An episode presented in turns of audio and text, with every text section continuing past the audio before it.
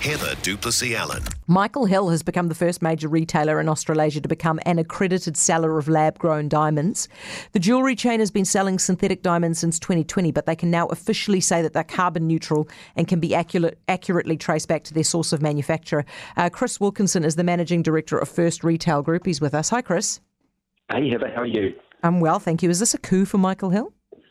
Not really. No, I think this is something that uh, it's happening across the jewellery industry, certainly in their segment, and it's something that they needed to be part of. Why do they need to be part of it?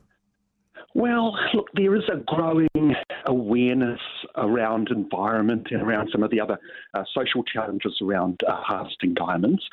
So there will be a, a portion of the market that, that they need to speak to as far as that's concerned. So, is this a portion of the market that when they go and buy diamonds, want to know that the diamonds are not causing huge amounts of environmental damage? Yeah, there is an emerging um, segment that will be aware of this, absolutely. And also, it's cheaper, right? Yeah, it is cheaper. That's right. It will be a, a big factor. I mean, Chris, it's a lot cheaper. I saw you you were quoted as saying 20%, but it looked to me like it was way more than that. Yeah, I agree. That that, that figure was given to us by a jeweller um, just in a conversation a couple of weeks ago. But yeah, further further investigation does show that they they are significantly cheaper.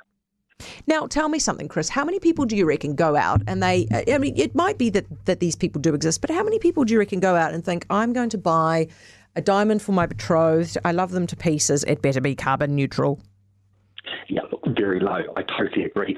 Uh, it, it, buying a diamond's an aspirational purchase. It, it's got a lot of symbolism, and at this stage, I don't think it's going to cut the mustard.